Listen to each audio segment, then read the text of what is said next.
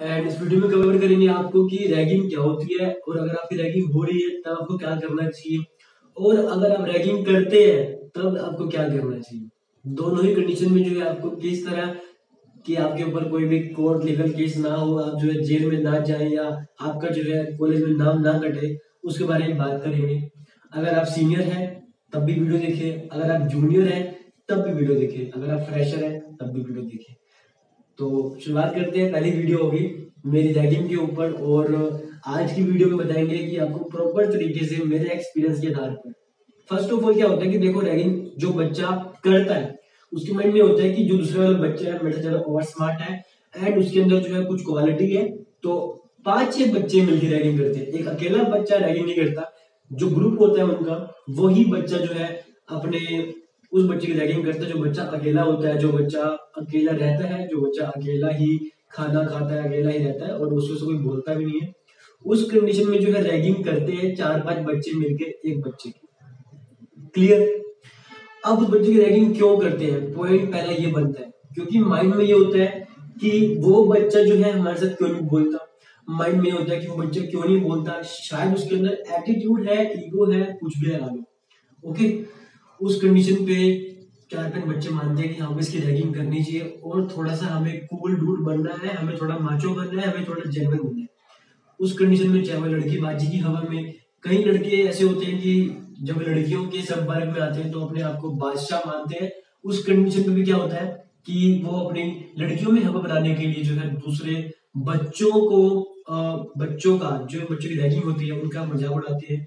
उस कंडीशन पे अलग बात है। अगर आप रैगिंग कर रहे हैं ये वीडियो अब उनके लिए थी। तो जो बच्चे रैगिंग हो रही है रैगिंग किन की होती है पहले मैं बता दूँ जो बच्चे जो है दूसरे बच्चों को छेड़ते नहीं है उनकी रैगिंग होती है। जो बच्चे जो है अपने काम से मतलब रखते हैं उनकी रैगिंग होती है। जो बच्चे जो है पड़ाकू होते हैं उनकी रैगिंग होती है। जो बच्चे जो है आ, अकेले में रहते हैं उनकी रैगिंग होती है। सिंपल सी बात है। अगर आपकी रैगिंग हो रही है तो आपको क्या करना चाहिए। आपको जो है क्लास के सब बच्चों से बातें करनी चाहिए, कोई सा भी टॉपिक ले लो कि आज जो है मैं सुबह उठा, देखा मैंने, मेरी चप्पल गायब थी।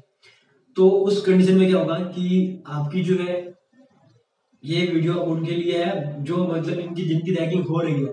तो आपको बोलना चाहिए कि बच्चों से क्लास में तो चाहे अकेडमी में हो, चाहे स्कूल में हो, चाहे कॉलेज में हो, कहीं पर भी जिन बच्चों की रैगिंग होती है, उन बच्चों को जो है, बोलना चाहिए। क्लास के सब बच्चों के साथ।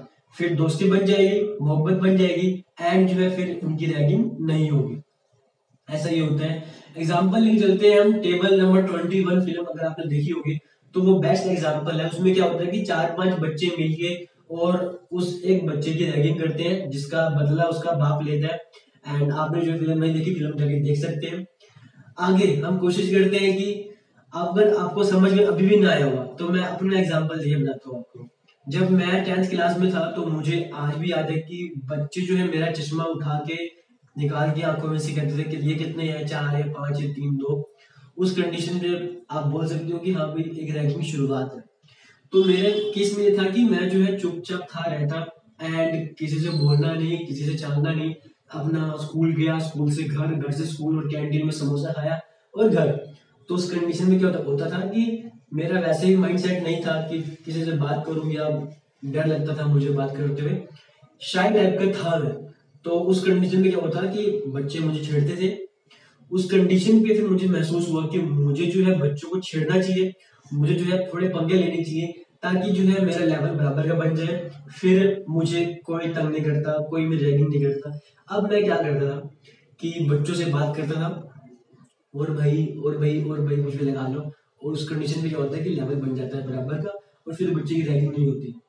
तो उस वीडियो में आपने कवर किया, मेरा एक्सपीरियंस कवर किया रैगिंग करने वाले बच्चे ध्यान दें कि आपको जो है इतनी रैगिंग नहीं करनी कि सामने वाले की साउंड को प्रॉब्लम हो, सामने वाले की आत्मा को दुखे। आपको सिर्फ़ इतनी रैगिंग करनी है, इतना मज़ाक करना है कि वो सिर्फ़ सहन कर पाए, समझ पाए और एक हँसी मज़ाक का थोड़ा सा माहौल बन पाए। बस इसलिए। इस वीडियो में आपने सीख लिया होगा वीडियो आपको अच्छी लगी हो वीडियो को लाइक करना मत भूलना और चैनल को सब्सक्राइब करना मत भूलना। Thank you have nice day